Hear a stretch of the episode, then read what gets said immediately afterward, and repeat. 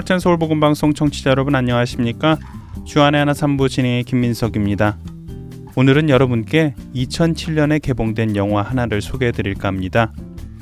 이 영화의 제목은 세계인들에게 가장 많이 불리는 찬송가 중 하나인 어메이징 그레이스를 제목으로 하고 있는데요. 이미 이 영화를 보신 분들은 아시겠지만 이 영화는 영국에 실존했던 한 사람의 삶을 영화한 것입니다. 이 영화의 주인공은 다름 아닌 영국의 양심으로도 불려진 사람 윌리엄 윌버포스이지요. 이 영화가 2007년도에 개봉된 이유는 윌버포스가 영국의 노예무역 제도를 폐지시킨 지 딱 200년이 되는 해였기 때문인데요. 당시 영국에서 노예무역 제도가 폐지된 것이 얼마나 큰 의미를 갖고 있길래 200년이 지난 지금 이 시대에 영화로까지 만들어졌는지 궁금하지 않으십니까? 이 영화를 잘 이해하기 위해서는 우선 영국의 시대적 배경을 아는 것이 중요한데요. 먼저 당시의 영국 시대적 상황을 여러분께 설명해 드리면서 시작해 볼까 합니다. 당시 영국은 세계 최대의 노예 무역국이었습니다. 아프리카에서 끌려와 유럽에서 팔리는 노예 절반 정도가 영국 배로 이동했다는 통계가 있을 정도였으니까요. 한 통계 자료에 의하면 16세기 중반부터 18세기까지 영국이 팔아넘긴 노예의 수가 약 300만 명이라고 하는군요. 당시의 영국 항구들은 노예 무역으로 먹고 살았다고 할 정도로 수천 명의 선원들과 농장주들에게는 노예 무역이 반드시 필요했었습니다. 당시 영국 국가 수입에서 노예 무역이 차지하는 비율이 3분의 1 정도까지 되었다고 하니 이 노예 시장이 얼마나 활발하게 돌아가고 있었는지 상상이 가시죠? 찬양 한 곡 들으시고 계속해서 이야기 나누겠습니다. 주님 여기 임하실 때 영광의 빛 비추시네 무엇과 비교할 수 없네 끝없는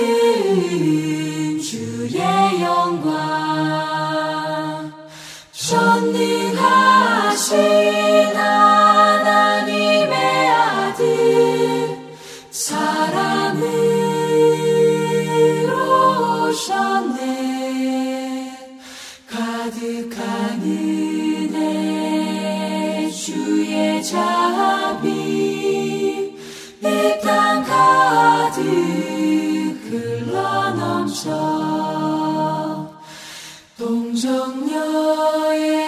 난 다윗의 자손 십자가에 달리신 분. 무덤에서 일어나셔서 죽음의 권세 이기셨네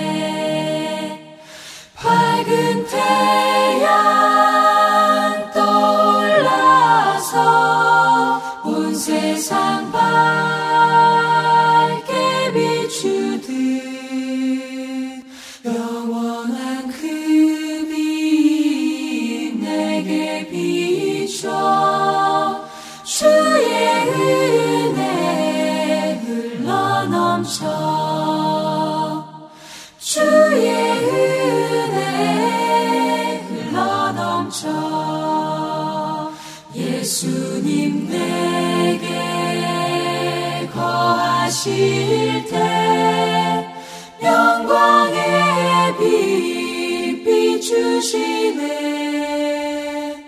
예수님 올라가실 때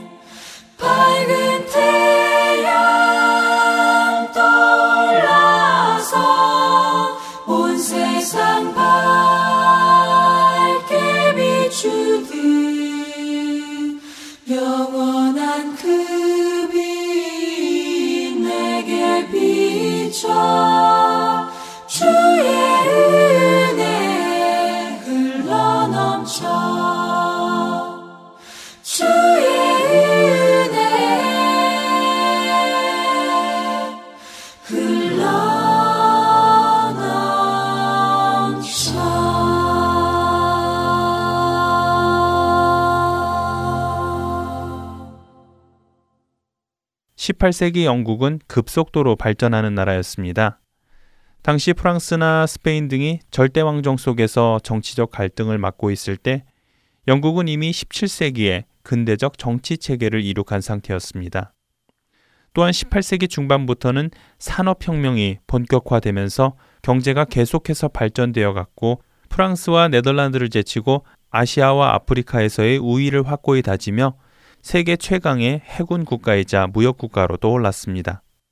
하지만 나라가 그렇게 부강해지면서도 부자들은 더욱 부자가 되고 가난한 사람들은 더 가난해지는 부익부 빈익빈 현상이 심하게 일어납니다. 당시 영국에는 모직물 공업이 발달하고 있었는데 대지주들은 더 많은 돈을 모으기 위해 양들을 키운다는 핑계로 농민들의 농지를 폭력과 함께 강제로 빼앗아 목초지로 만들어 버렸습니다. 이로 인해 영국에는 소작 농민들의 농토는 많이 사라지고 대지주들이 운영하는 농지가 급속도로 늘어나기 시작했습니다. 결국 땅이 없는 농민들은 대지주 밑으로 들어가 단순 노동자나 빈민으로 살아갈 수밖에 없게 되었고 이것이 부익부 빈익부 현상을 가속화시킵니다. 이런 상황 속에서 영국은 전국적으로 향락 산업이 날로 번창하게 됩니다. 돈이 넘쳐나는 상류층이나 당장 내일을 어떻게 살아가야 할지 모르는 하류층이나 자극적인 볼거리나 술, 도박 등에 빠져 살아가게 되지요. 당시 영국을 방문한 유럽 사람들의 말을 빌리면 영국은 종교가 없는 나라인 것 같다. 영국은 겉으로 보기에는 기독교 나라로 멀쩡해 보이지만 실제로 영국에 들어가 보면 인구의 대부분이 인간답지 않게 살아가는 야만인들인 것 같다. 라고 말할 정도로 18세기 영국은 경제적으로 부강한 나라이면서도 사실 모든 면에서 아주 심각하게 병든 나라였다고 합니다. 그런 가운데 1759년 영국 여쿠쇼의 킹스턴 어픈홀에서는 사회적 명성과 함께 부유한 상인 집안에서 후에 노예무역 제도를 폐지한 사람인 윌리엄 윌버포스가 태어납니다. 그는 어려서부터 체구가 작은 데다 시력이 좋지 않고 잔병치레가 많은 사람이었습니다. 게다가 9살 때는 아버지를 여의게 되면서 큰아버지 집에 들어가 살게 됩니다. 좋은 집안에서 태어났지만 몸이 약하고 아버지도 없는 상황에서 그는 당시 다른 돈 많은 귀족들과 함께 술과 도박, 유흥에 빠져 살아가게 됩니다. 그렇게 살아가던 윌버포스에게 큰아버지는 공부할 것을 권유합니다. 결국 1776년 17살 나이의 윌버포스는 큰아버지 성화에 못 이겨 케임브리지 대학의 세인트 존스 칼리지에 입학하게 되지요. 특별히 공부에 관심은 없었지만 놀기를 좋아하고 돈 씀씀이가 크며 말솜씨가 뛰어났던 그는 그의 주변에 사람이 끊이지 않았습니다. 그리고 그 가운데 그는 장차 영국 역대 최연소 수상이 된 윌리엄 피트와 주위 사람들을 만나게 되면서 그들을 통해 졸업 무렵에는 정치가가 되는 꿈을 꾸게 됩니다. 그리고 그 꿈은 현실로 다가옵니다. 1780년 21살의 나이에 윌버포스는 하원 의원으로 당선되게 되는데요. 하지만 뚜렷한 정치 의식이 없었던 그는 당선 후에도 여전히 흥청대는 생활을 하게 됩니다. 그러던 1784년 어느 날 윌버포스는 자신의 옛 교사이자 친한 선배였던 아이작 밀러와 유럽 대륙을 여행하게 되는데요. 바로 이 여행이 윌버포스의 인생을 완전히 뒤바꿔 놓게 됩니다. 밀러와 여행하는 동안 밀러는 윌버퍼스에게 성경에 대한 깊은 이야기를 많이 나누게 되는데 대화 속에서 윌버퍼스는 자신의 신앙에 대해 깊이 생각하게 되는 계기를 맞습니다. 여행 중 윌버퍼스는 사촌 누이가 갖고 있던 필립 도드리지라는 책을 읽으면서 예수님을 인격적으로 만나는 경험을 합니다. 예수님을 만난 윌버퍼스는 그동안 자신의 방탕했던 삶을 깊이 뉘우치면서 참된 그리스도인으로 살아가겠다는 결심을 하게 되는데요.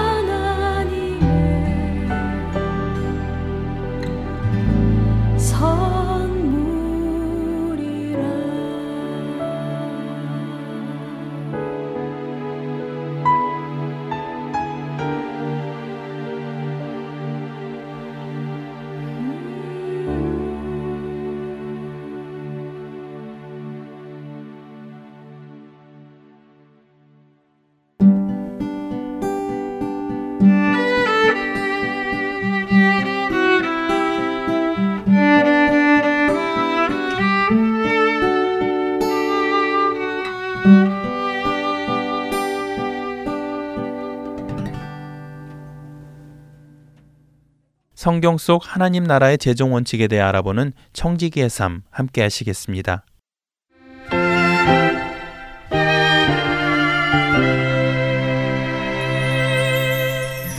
애청자 여러분 안녕하세요. 청지기의 삶 진행의 신태입니다.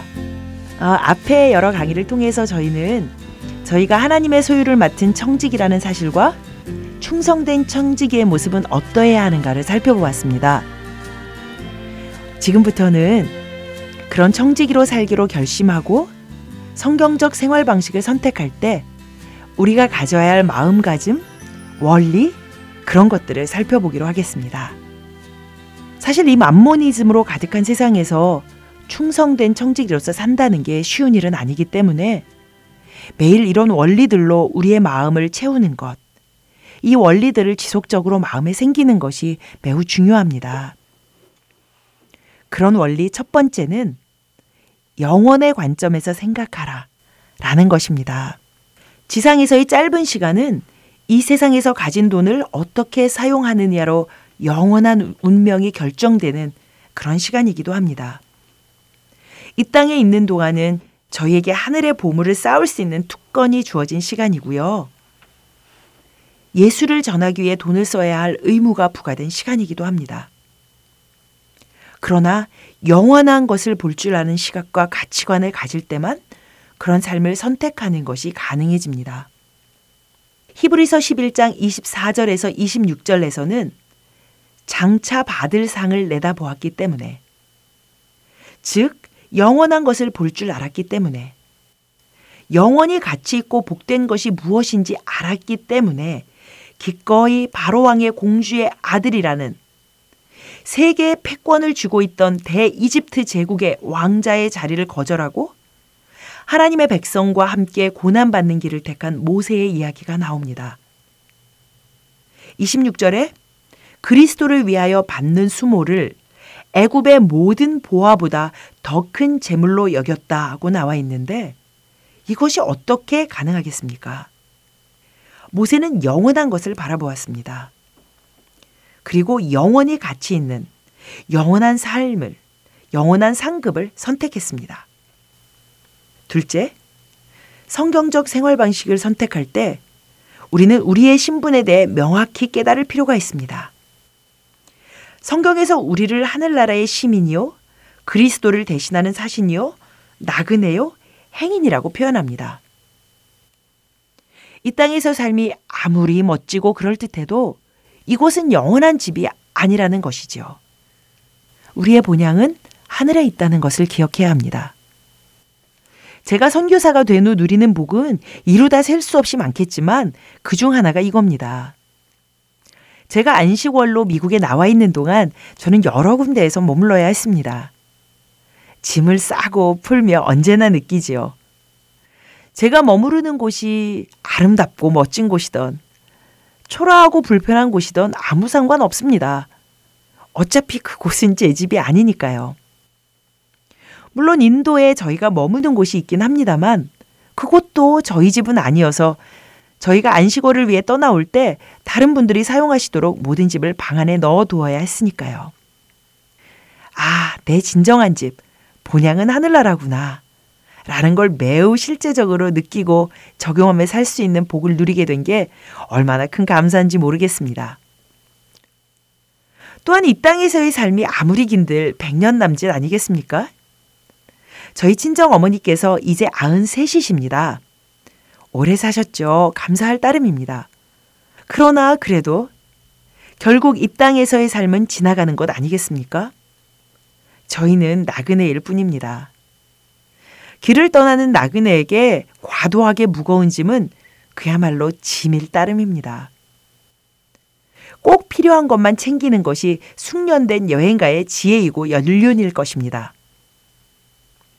이것도 저희가 선교사가 되어서 배워가는 큰 은혜 중 하나입니다. 선교사는 언제나 짐을 싸는 연습을 해야 합니다. 처음 선교지로 떠날 때 이민 가방 몇 개와 붙이는 박스 몇 개에 들어갈 수 있는 짐을 챙기는 것이 쉬운 일은 아니었습니다.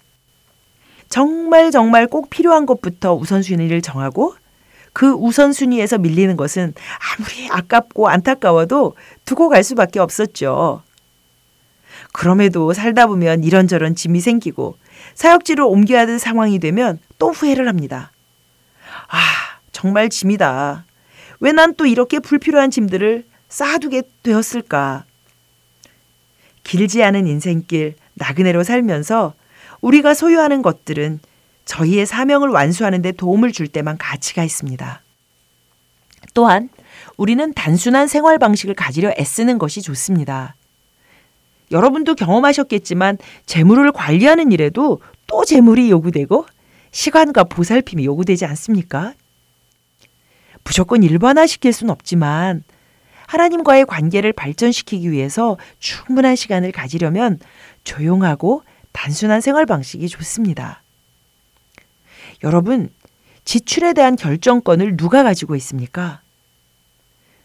성경적 생활 방식을 택할 때 지출에 대한 결정을 하나님께 맡길 필요가 있습니다. 무슨 말씀이냐면 돈이 있고 없고가 결정의 요소가 아니라 하나님께서 그 지출을 기뻐하시는가 아닌가가 결정의 요소가 되어야 한다는 것입니다. 그러나 여기서 착각하지 않으셔야 하는 것은 하나님의 인도를 구한다고 해서 꼭 필요한 것 외에는 어떤 것을 위해서도 물질을 사용해서는 안 된다. 라는 것이 아니라는 겁니다. 우리 하나님은 저희를 너무 사랑하시는 좋으신 아버지이십니다. 저희 소원을 이루어 주시는 걸 기뻐하시는 아버지세요. 저희가 3년 전 인도로 떠날 때 둘째 딸은 독일에 있는 선교사 자녀 학교에 입학시켰습니다. 큰 딸은 미국에 있는 대학을 시작했고요. 그러면서 딸들과 약속했었습니다. 3년 동안 큰 딸 하영이는 미국에서, 둘째 하경이는 독일에서, 또 엄마 아빠는 인도에서 열심히 하나님을 기쁘시게 해드리는 삶을 살자. 그리고 3년 후 하경이가 고등학교를 졸업할 때 온 가족이 유럽 배낭여행을 하자. 2015년 여름 둘째가 졸업을 했고 아이들과 약속한 대로 저희 가족은 3주간의 배낭여행을 했습니다. 아무리 아끼고 아껴도 유럽 여행이라는 게 꽤 돈이 들지 않겠습니까? 만일 저희가 하나님께서 우리들의 여행을 기뻐하신다는 확신이 없었다면 이런데 돈을 쓰는 걸 하나님께서 싫어하시는 건 아닐까? 죄의식과 불안함에 사로잡혀 있었다면 가족 중 그 누구도 행복하지 않았을 것입니다. 그러나 3년 전 선교지로 떠나며 하나님께 여쭈었던 일이었고 좋으신 아버지께서 저희 여행을 기뻐하시는 것에 대한 확신이 있었기 때문에 정말 기쁘고 행복한 시간을 보낼 수 있었습니다. 단순합니다. 하나님께 여쭈면 됩니다. 하나님께서 이 지출을 기뻐하시는지 말이죠. 그러나 저희가 조심해야 할 것은 자신의 소비를 합리화하기 위해서 타인과 비교하는 것입니다. 저 자매는 저 정도 쓰는데 내가 이것 정도 쓰는 거야. 뭐가 문제겠어? 저 자매가 천불짜리 백도 턱턱 사는데 내가 백불짜리 사는 거야. 아무 문제 없지. 아니요. 천불 백불이 문제가 아니고요. 하나님께서 그 지출에 동의하시는가가 관건일 따름입니다. 무엇보다 성경적 생활 방식을 택할 때 저희는 욕심을 부려서는 안 됩니다. 제가 지금 말씀드리고 있는 욕심은 단순히 물질적 소유에 대한 욕심을 말하고 있는 게 아닙니다. 내가 지금보다 더 훌륭한 위치, 더 많은 돈이 있으면 주님을 위해 더 많은 일을 할 수 있을 텐데, 라고 생각하십니까? 아니요. 하나님께서 저희를 사용하시는 것은 우리의 위치, 우리의 부와는 전혀 관계없는 것입니다. 그리스도께서 저희 삶의 주인 되어 주실 것을 그래서 온전히 다스려 주실 것을 허락하는 저희의 의지에 달려 있을 따름입니다. 2000여 년 전 기껏 가죽 수공업에 종사하며 인생의 많은 부분을 감옥에서 보냈던 한 남자와 또 동일한 시대에 지구상에서 가장 큰 권력을 소유하고 가장 부여한 가운데 살았던 한 남자가 있었습니다. 하나님께서는 세상의 기준으로는 초라하기 그지없는 가난했던 그 사람을 통해 그가 감옥에서 한줄 한 줄 적어간 편지들을 통해 세상을 변화시키셨습니다. 그리고 2000년이 지난 지금도 저희는 그의 글을 읽고 그를 기억합니다. 하나님께서 그 사람을 통해 하신 놀라운 일들에 감사하고 감격하면서 말이지요. 예, 여러분이 아시는 대로 사도 바울입니다. 그러나 그와 동시대에 살았던 무소불위의 권력의 중심에 있었던 가장 부유했던 다른 남자. 누가 그를 기억할까요? 시저라는 직책으로만 기억할 따름이지요. 나니아 연대기를 쓴 C.S. 루이스가 이렇게 말했습니다. 하나님과 더불어 다른 모든 것을 소유했다고 해서 하나님 한 분만 소유한 사람보다 결코 더 많은 것을 소유한 것은 아니다. 하나님께서 저희를 크게 사용하기로 하셨다면 그건 우리가 소유한 어떤 것, 우리가 처한 위치 때문이 아니라는 사실을 기억하며 우리가 진정으로 소유한 우리가 통제할 수 있는 유일한 한 가지, 우리의 의지를 주님 앞에 드리고 굴복시켜야겠습니다. 성경적 생활 방식을 택할 때 저희가 기억해야 할 또 한 가지는 세상을 본받지 말라는 것입니다. 로마서 12장 2절의 말씀대로 이 세대를 본받지 말아야 합니다. 가장 풍요로운 문화권에 살지만 그럼에도 더 사치스럽게 살고 싶은 인간 내면의 깊숙한 곳에 있는 욕구를 자극시키려고 애쓰는 광고 공세에 맞서야 합니다. 그렇게 살지 못하면 불만과 시기가 생기고 꼭 사야 한다고 여겨지는 것이 생기면 집착하고 그것을 합리화하는 경향이 저희 모두에게 있습니다. 그래서 중요한 지출의 결정을 앞두고 있을 때 경건한 신앙을 가진 사람에게 상담을 구하는 게 지혜롭습니다. 그분은 기도하며 저희가 보지 못하는 면을 스스로에게는 이미 합리화되어 정당하다고 여겨지는 부분의 이 면을 발견하고 권면해 주실 수도 있을 테니까요. 무엇보다 저희는 이 모든 과정 가운데 끊임없이 그리스도를 섬기지 않고 돈과 물질을 섬기도록 유혹하는 만몬에 대해 깨어 있어야 합니다. 우리의 적은 내 돈을 빌려가고 갚지 않은 이 집사도 아니고요. 흥청망청 돈을 써대는 철없는 아들딸도 아닙니다. 그 뒤에서 조종하고 있는 악한 영입니다. 에베소서 6장 12절의 말씀대로 우리의 씨름은 혈과 육을 상대하는 것이 아니요 통치자들과 권세들과 이 어두움의 세상 주관자들과 하늘에 있는 악의 영들을 상대한다는 사실을 결코 잊어서는 안 될 것입니다. 감사합니다.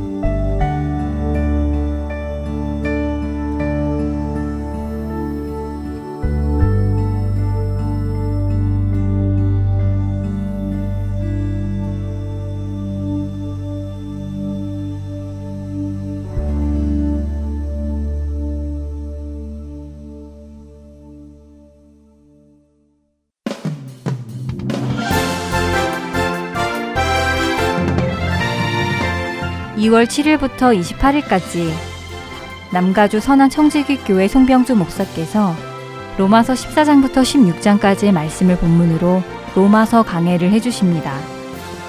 성경 강해는 주안의 하나 사부에서 들으실 수 있습니다. 주안의 하나 사부는 홈페이지와 mp3 cd 그리고 팟캐스트와 스마트폰 앱을 통해 들으실 수 있습니다.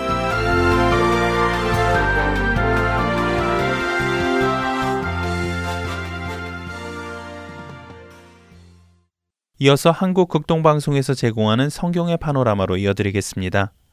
오늘은 홍해 그리고 신해산에서 맺은 언약에 대해 나누어 주십니다.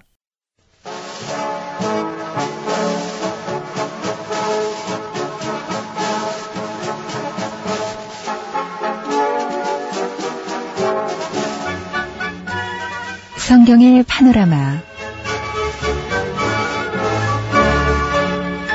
성경의 파노라마 이 시간은 성경의 전체적인 흐름을 보고 있습니다. 노후호 목사님이십니다. 목사님 안녕하세요. 반갑습니다. 김성윤입니다. 출애굽을 기념해서 6월절에 관한 얘기를 나눴어요. 예. 오늘 우리는 그 이제 이스라엘 백성들이 그 탈출해서 어디로 가고 있는가 하는 것을 조금 같이 살피려고 합니다. 출애굽기의 대주제는 역시 애굽에서 탈출이 가장 큰 주제가 되겠지요. 근데 홍해 바다가 갈라진 것은 물이 쌓여서 벽이 됐다는 겁니다. 양쪽으로. 이야. 그리고 길이 생긴 건데 이것은 이제 목적이 있습니다. 그럼 뭐 하나님께서 홍해 바다를 갈라지게 한 것은 간단치 않아요. 여러 가지 목적을 복합적으로 가지고 있는데 첫째 하나님의 구원의 능력을 보여주실 목적이 있었고요. 하나님의 전능하심이 유감없이 나타난 사건이 있다면 바로 노아의 홍수 사건이라든지 홍해 바다가 갈라진 사건, 예수님께서 그냥 물 위로, 바다 위로, 호수 위로 막 걸어 다닐 수 있었던 그런 사건들이 역시 하나님은 자연 질서를 다 초월할 수 있는 전능하신 분이시다 하는 등 나타내는 겁니다. 그 다음에 두 번째는 이 애굽의 군대를 갖다가 물에다 쓸어 넣기 위해서 애굽에 그저 잠잠하게 물에 다 잠겨버렸다고 그렇게 기록합니다. 세 번째는 이스라엘 사람들로 하여금 다시는 애굽으로 갈 수 없다는 것을 인식시키기 위해서요. 아무리 우린 앞에 어려움이 닥쳐도 다시 돌아갈 수는 없다. 우리 다시 돌아올 수 없는 바다를 건넜다. 하는 인식을 새롭게 하기 위해서 아마 하나님께서 그렇게 일부러 하신 거죠. 그리고 또 한 가지는 죽었다가 다시 살아났다. 우리는 우리 뭐 거기 다 죽은 거나 마찬가지 아닙니까? 다시 난 사람들 같다. 우리는 그 옛날 애굽 사람은 이미 그 홍해 바다에 죽은 것과 마찬가지고 우리는 새로 태어난 사람 같다. 이런 그 각오를 새롭게 하시기 위해서 역시 그런 과정을 주셨습니다. 다섯 번째는 앞으로 이제 이스라엘 백성들이 만나야 될 에돔 족속이나 미디안 족속이나 아모리 족속이나 이런 아니면 가나안 족속들에게 소문을 어마어마한 소문을 낼 필요가 있는 거죠. 그래서 팔레스타인 전역에 있는 사람들, 가나안 사람들에게 엄청난 소문이 들려져서 감히 이스라엘에게 맞설 수 없게 하는 하나님의 신경전의 목적도 여기 포함되어 있는 것 같아요. 여섯 번째, 이스라엘 사람들 하여금 영원히 잊지 못하게 하시는 뜻이 있습니다. 그들이 이스라엘 백성들이 하나님을 두고 맹세할 때 보면요. 애굽의 바로의 종되었던 집에서 강한 손과 편팔로 인도하여 내신 하나님을 가르쳐 맹사에 가로되 이렇게 하는 데가 많이 나와요. 그리고 이제 홍해 바다를 가르고 건너게 하신 하나님으로 맹세한다. 일곱 번째 앞날에 있을 모든 어떤 장애나 절벽이 있다 할지라도 좌절하지 않게 하나님이 훈련하시는 거죠. 큰 어려움을 겪었어도 그때마다 하나님께서는 반드시 피할 길을 내신다 하는 큰 경험을 하게 하셨습니다. 음, 다시 간추리면은 하나님은 구원하시는 능력이 있다. 전능하시다. 그다음에 애굽의 군대를 역시 멸망시키시고 이스라엘 백성들 하여금 다시는 이제 애굽으로 건너갈 수 없겠구나 하는 걸 이제 인식시키고 또 우리는 지금 죽었다가 다시 살아났다. 이제 새로 좀 새로 태어난 인생을 산다. 그런 의미가 있고요. 가난한 사람들에게는 큰 소문을 듣게 하신 것이고 또 이스라엘 백성들 하여금 이 엄청난 사실을 하나님의 구원을 영원히 잊지 못하게 하시는 것. 아마 그들 역사에 두고 두고 아마 자랑스러워하면서 자녀들에게 이야기 꽃을 피웠을 겁니다.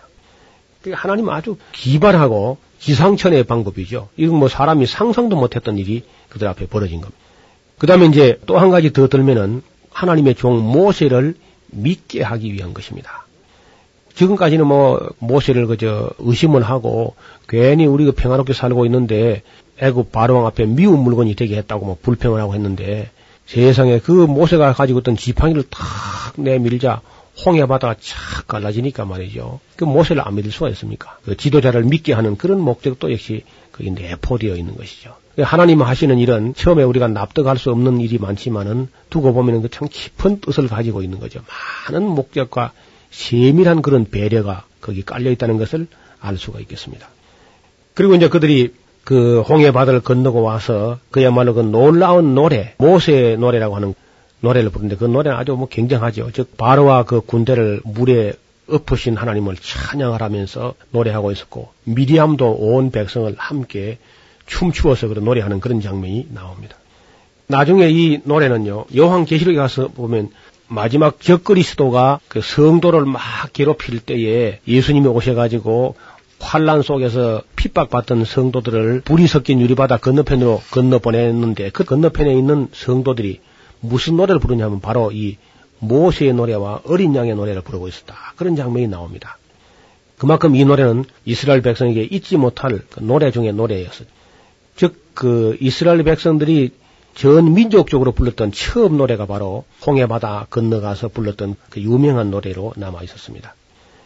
우리가 이제 이미 지나왔었지만은 애굽도 한건 뭐 이제 다시는 볼 일이 없을지 모르지만 애굽 잠깐 돌아보고 가려고 합니다. 애굽 족속은 다른 말로 하면 미스라임 성경의 그 애굽은 미츠라임으로 되어 있습니다. 그 미스라임이 그 후손들이 이제 결국은 함의 자손으로서 미스라임 하는 것이 애굽인데 주전역 약 한 4천 년경에 미니스 왕이 건국을 했다고 그럽니다. 이후로 왕조가 아마 수구십 차 30몇 왕조까지 이렇게 왕조가 바뀌는 유구한 역사를 가지고 있었습니다. 그러다가 결국은 주전 525년에 페르시아에게 예속되었고요. 그 다음에 주전 332년에는 알렉산더에게 예속되었다가 주후 30년경에는 로마에 예속되게 되고 그 다음에 주후 640년경에는 아라비아에 예속되었다가 그리고 주후 1517년경에는 터키에 예속이 되었습니다. 그러다가 1882년에 마지막으로 영국에 또 예속되었었죠. 그러다가 이제 최근에 이제 2차 대전 이후에 다 독립이 되고 어, 해서 이제 오늘까지 되었지만 애굽은 정말 미약한 나라가 되었습니다. 에스겔서 같은 데 보면은 애굽이 마침내 미약한 나라가 될 것이다. 그렇게 말했는데 가장 애굽이 강대할 때도 에스겔은 벌써 먼 미래에 미약한 나라가 될 것이다. 그렇게 기록된 대로 되었습니다. 그러나 우리가 알 것은 하나님께서 애굽을 미워하시는 것 같아도요. 전혀 아닙니다. 성경을 보면은 하나님께서 내 백성 애굽이라고 그렇게 말씀하시고 있고 바벨론도 하나님 사랑하시고 니느웨도 사랑하시고 처녀딸 애굽이여 처녀딸 바벨론이여 처녀딸 니느웨여 똑같이 하나님께서 사랑한다는 사실을 우리가 알 수가 있습니다. 애굽의 긴 역사 가운데서 가장 정말 기록할 만한 역사는 역시 요셉이 가가지고 그들의 그 7년 흉년이 들었을 때에 그때 참 그들이 한번 힘을 얻었죠. 애굽 왕조가 아마 그 힘을 얻다가 뭐 그때 그 일 때문에 7년 동안 양식을 저축했다가 모든 양식 없는 나라들이 다 애굽에 와서 양식을 팔아가고 할 때 크게 그저 번성했었죠. 그러다가 그 이후에 힉소스 왕조가 한번 침입을 해가지고 어, 완전 위태한 데까지 갔다가 나중에 회복되어서 새 왕조가 일어났을 때는 요셉 역사를 전혀 모르는 그런 왕들이 이제 일어났기 때문에 이스라엘 백성을 핍박하는 그런 일이 또 벌어지게 됩니다. 근데 그때는 또 그 핍박이 일어나야만 이스라엘 백성이 나오게 됩니다. 만약에 살기 좋았다면 안 나왔을 거예요. 핍박이 일어나든지 풍파가 일어나든지 거기서 너무 편안하게 되면은 사람들이 약속의 땅을 바라보지 않습니다. 만약에 이 세상에 너무 살기가 좋고 너무 편안하고 하면요. 사람들이 천국을 바라보지 않을 수 있습니다. 세상에서 우리가 하나님께서는 이 세상에서 좀 세상 정을 끊으려고 어, 하늘나라를 바라보게 하시는 그런 의미가 있는 거죠. 독수리가 마치 자기 새끼를 훈련시킬 때 보금자를 아마 집어 뜯는다 그래요. 그래도 만약에 새끼가 정든 둥지를 안 떠나려고 하면 그냥 억지로 끌고 와서 공중에 집어 던져버린다 그럽니다.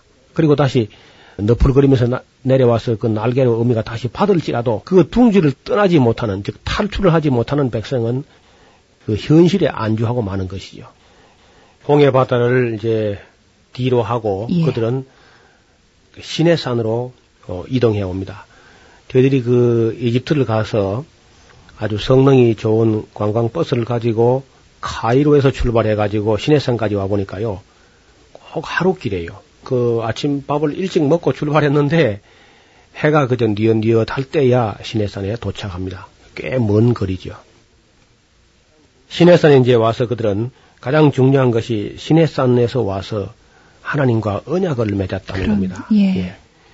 우리가 이 하나님께서 유대인들에게나 오늘 우리에게 주신 경전, 그 책이 언약이라는 그 책이죠. 언약. 즉, 신약 혹은 구약 하는 것은 하나님이 언약을 하신다는 건데, 언약이라는 말은 약속한다는 뜻인데, 약속. 혹은 계약, 혹은 언약, 이런 말로 표현됩니다. 그런데 도대체 이 믿을 수 없는, 우리 스스로 생각해도 사람은 정말 얼마나 믿을 수 없는 그런 행편없는 존재들인데, 그래서 그 신실하시고 크신 하나님께서 지지를 못난 이스라엘 백성들과 언약을 한다는 겁니다. 또 그들은 그 언약을 잘 안 지킬 것도 하나님 아십니다. 전지전능하신 분이 언약을 안 지킬 것도 훤히 아시면서도 그렇게 약속을 해요. 그런 거 보면 참 어, 하나님의 사랑을 다시 느끼게 합니다. 그래서 이 하나님께서 그 언약 혹은 계약, 약속이라는 이 개념을 우리에게 주시면서 시내산 밑에서 하나님께서 모세를 불러가지고 산으로 올라오라 그랬습니다. 그때 하나님께서는 모세에게 이런 말씀을 했어요. 자, 세계가 다 내게 속했다. 원래 이 세계가 다 내게 속한 것인데, 예, 저들이 지금 나하고 지금 관계가 영 이상해져 가지고, 그들은 내 말을 알아듣지 못하고, 나와 그들은 사이는 마치 원수처럼 되어 있는데, 이 문제를 해결하기 위해서, 너희가 먼저, 너희는 이스라엘 백성이죠. 내 말을 잘 들어야 된다. 내 말을 잘 듣고 나와 맺은 언약을 잘 지키면은 너희는 열국 중에서 내 소유가 되겠고 너희가 내게 대하여 제사장 나라가 되며 거룩한 백성이 되리라.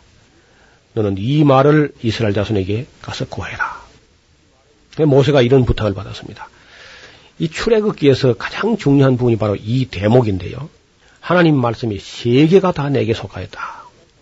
그렇기 때문에 너희 이스라엘 사람들이 내 말을 잘 듣고 나와의 언약을 잘 지키면은 너희가 열국 중에서 나의 특별 소유가 되겠고 너희가 내게 대하여 제사장 나라가 되며 거룩한 백성이 되리라. 그렇게 할 마음이 있는지 없는지 그렇게 물어보라 그랬어요 모세에게. 그래 모세가 이제 이스라엘 장로들을 불러가지고 그 자기에게 명하신 하나님 말씀을 진술하니까 백성이 일제히 응답하면서 예. 여호와의 명하신 대로 우리가 다 행하겠습니다. 예. 모세가 또 하나님께 가서 이스라엘 백성이 지금 하나님 말씀대로 다 행하겠다고 그렇게 응답해 왔습니다. 그럼 문제는 이제 그 뒤에 그 언약을 어기는 데 문제가 있고 또 여기 이 중요한 말씀을 그들이 이해를 못했다는 겁니다. 그래서 신명기에도 보면은 하나님께서 내가 사실로 말하면 아직까지 너에게 그 듣는 귀와 보는 눈과 깨닫는 마음을 주지 않았다.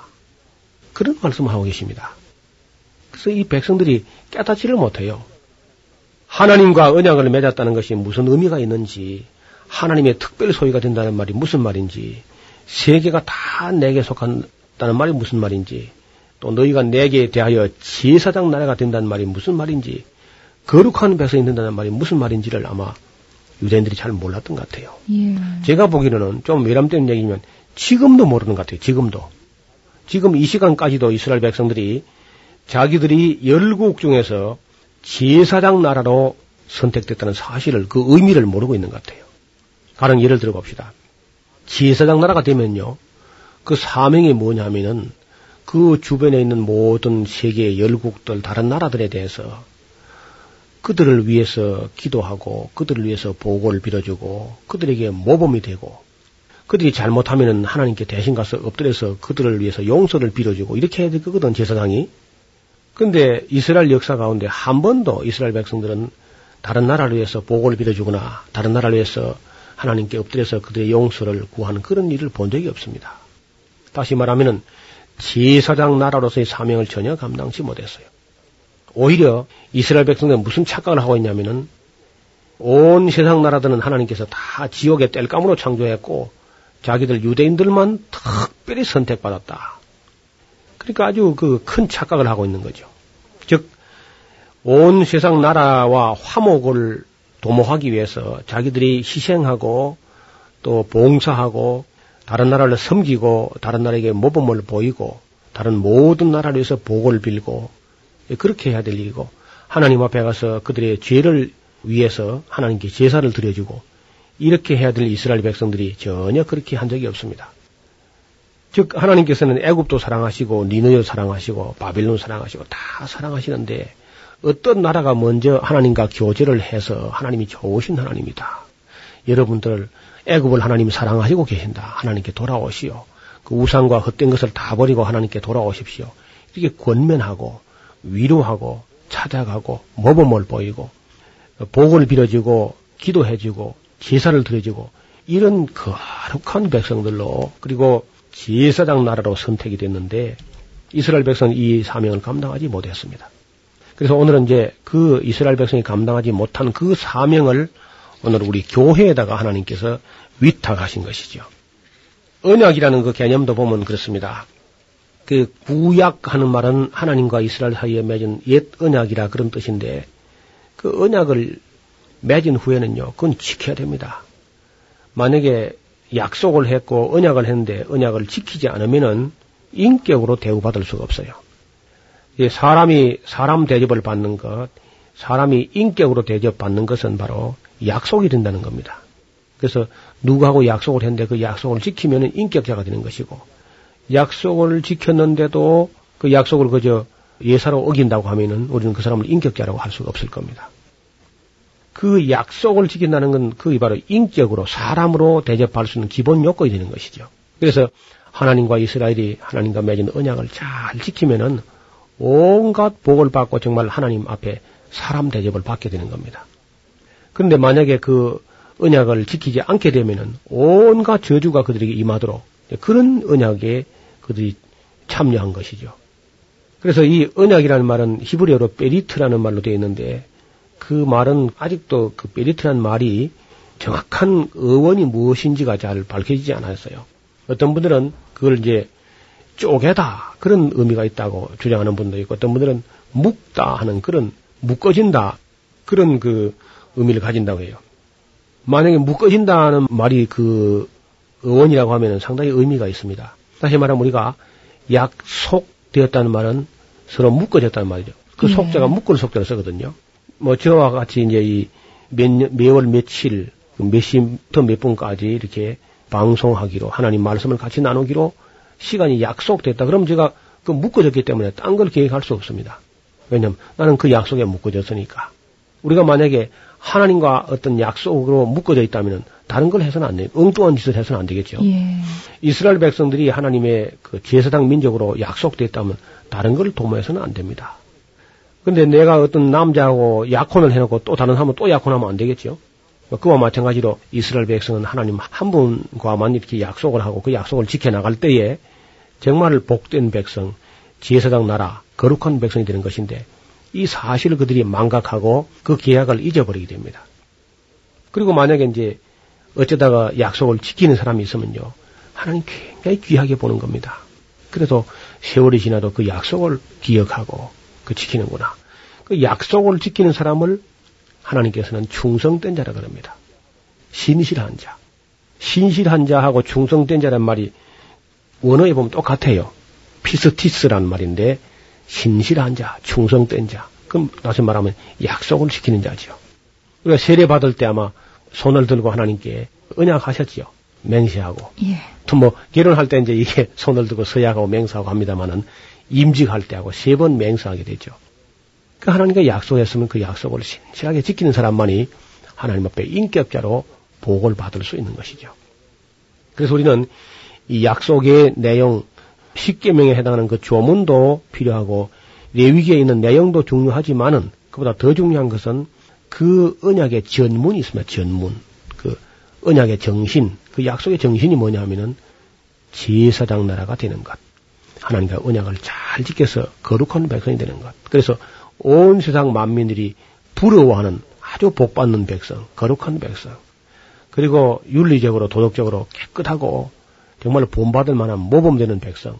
이런 백성들이 되어 주기를 하나님께서는 소원하신 거죠. 그래서 이 언약을 맺으셨는데 그들이 그 언약을 잘 지키지 못했기 때문에 하나님께서는 유대인들의 약속을 깨뜨리시고 다시 이제 교회와 예수 그리스도가 중재자가 돼 가지고 오늘 교회하고 새로운 약속을 체결하게 된 것입니다. 오늘 우리도 바로 그왕 같은 제사장들이요 거룩한 나라요 그의 소유된 백성이 됐다는 사실을 베드로가 환기하고 있는 것이죠. 그래서 그 언약을 잘 지키고 구약과 신약을 잘 깨닫고 이해하고 그 언약을 지켜 나갈 때에 하나님께서 우리에게 큰 은혜와 상급을 주실 줄로 믿습니다. 노후호 목사님이셨습니다. 목사님 고맙습니다. 감사합니다.